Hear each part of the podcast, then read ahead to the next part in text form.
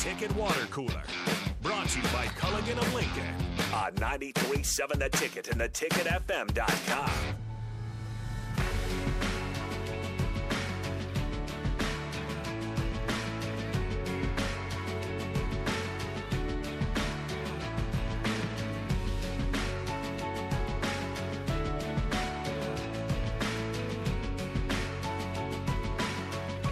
Happy Tuesday to everybody out there. This is the Ticket Water Cooler here on 93.7 The Ticket. And we are talking about the Husker Spring Game, which has lower numbers than usual as far as tickets sold the week of. So we're kind of waiting to see if the stadium will fill up or how much more will fill up. And it's causing quite a stir, at least on our text line, giving us something to talk about today. And we'll talk about it now with Bryan Munson here on the Honda of Lincoln hotline. Bryan Munson of Husker Online. How are you doing today, Bryan?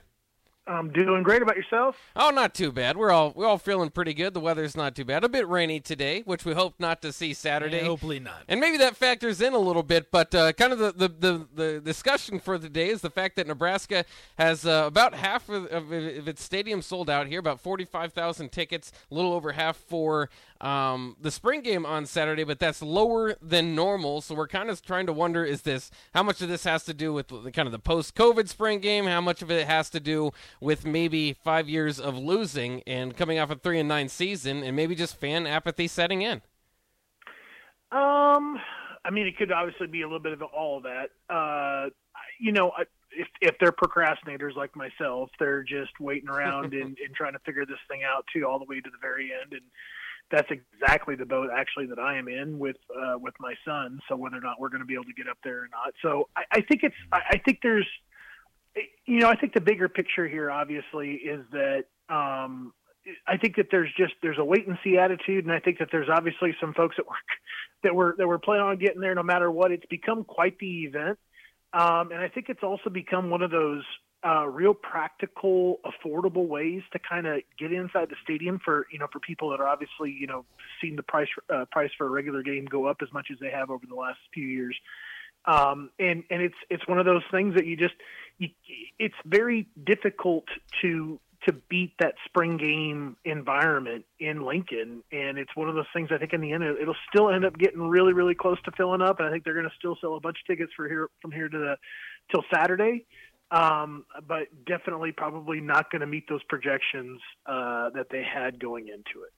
Bryan, I'm going to ask you a couple questions. So one, at this point in time, knowing what the ticket sales are, say they stay the same where they are right now, where are you at on the panic button, 1 to 10? And then, depending on that question, going into Northwestern, say they lose week 1, then you're heading into your first home game. Then what is your panic button level at, 1 to 10? Yeah, my panic button's not, it's not getting pressed too hard here right now. I do believe that there's some really interesting storylines. I think there's a lot of guys that are hurt. You're going to see a lot of players that maybe you won't see again, or in the capacity that you would see this Saturday, just because of the guys that are out and are hurt. And that's one of the things I think people probably say that takes away from the game. I think it makes what makes spring games special. But I think that if you don't sell the type of tickets that you thought you were going to get, it's about a 3, maybe a 4.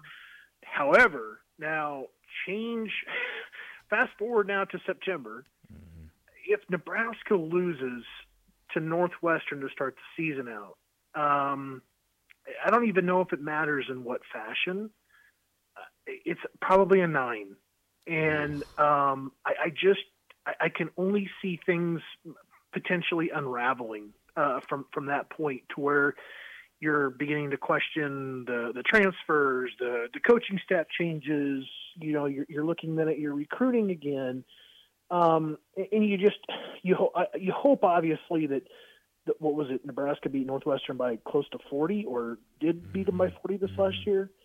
So you're hoping obviously that you can win that game. But the other side of that is if you did lose that one, it's potentially very troubling from there on out for the rest of the season.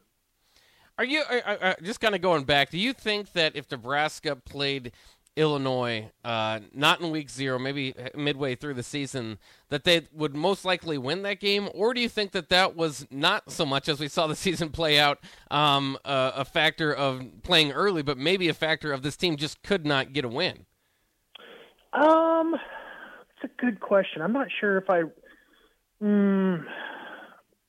don't know. I mean, I felt like this team struggled to just find ways to kind of close things out. And I felt like they found more than enough ways to kind of keep shooting themselves in the foot and to keep them out of the win category. It was bad luck. It was being snake bitten, but there's some systemic parts about it, you know, when it comes to just not capitalizing, bad special teams play, terrible penalties, untimely turnovers, etc. I think when you kind of look at all those things, it just looked as a team that just did not play a very clean football game, and I don't think a lot of people would argue about that. It just seemed like at the worst possible moment that Nebraska would have something go bad, and there was just no way to kind of recover from some of those things that were happening so late that would cause them to not be able to finish out a potential, you know, game-ending scoring drive, or turn the ball over, and maybe even worse, give up points. So I really feel like that a lot of that last season was just Nebraska just found more than a lot of different ways to lose a football game, I guess is how I would kind of go ahead and say it. Bryan, the spring game, I mean, more than anything, it's like you said, a cheap way for fans to get into the stadium, eat some food, bring your kids. It's just supposed to be fun, and more often than not, it ends that way. But it seems like heading into this one, Husker fans are already kind of coming for blood. There's a sour taste in their mouth. Is there anything that can happen during the game that would really set off a kind of a warning signal and really put a sour taste in fans' mouth? I think turnovers. I think turnovers are going to be something that Nebraska fans are not going to want to see a whole lot of. And I, you know, here's the thing I was talking about today online a little bit on Husker Online. I feel like you're going to see a very vanilla game plan because I think that Nebraska is going to try to protect themselves a little bit. There's a lot more potential, in my opinion, this year for downside of a game going bad, as opposed to, you know, Jamal Turner doing a flip over the goal line, you know, but this year it's Trey, you know, it's kind of just a little bit of a shell game as to the personnel. I think Nebraska can have big plays on Saturday. I think that turnovers, however, will be under the microscope. And I think that obviously too, for Nebraska, they're so beat up right now, and in some rooms, I mean, they've got to really be wondering how they could go ahead and just even practically pull off this game this Saturday. I think the only other thing that you can think of right now from their standpoint is that you want to play the game, and there's a lot of guys that want to go out there and be aggressive and use this opportunity to go ahead and grab this, you know, this opportunity and run with it. But Nebraska can't afford any more injuries. That is one of the biggest things about this weekend, is that you just don't want to see that happen in what is essentially a glorified practice.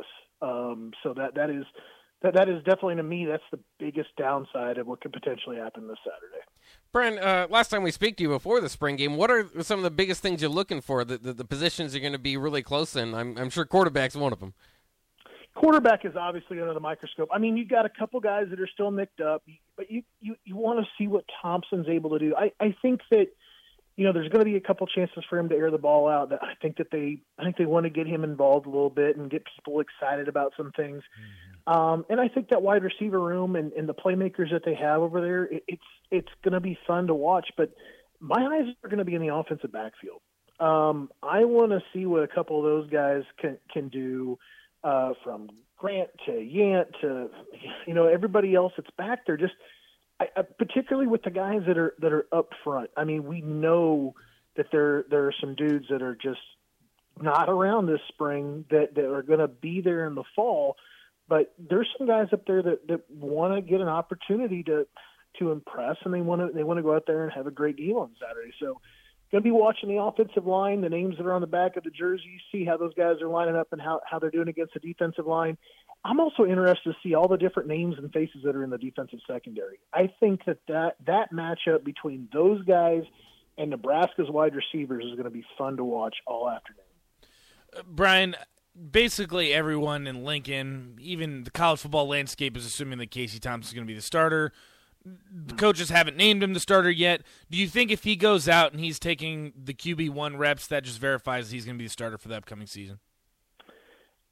I wouldn't put it necessarily, into stone, but right. I think that Nebraska fans would have to go ahead and say that all signs are pointing to yes. Right.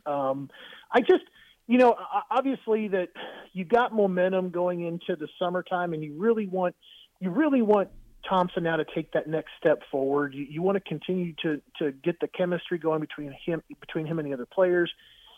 Get deeper into the playbook, feel good about things, get into your audibles, get into your looks, get into how you're going to go ahead and solve this particular play. How are you going to pull it off with the defensive look that you're getting? What are your keys? What are your reads?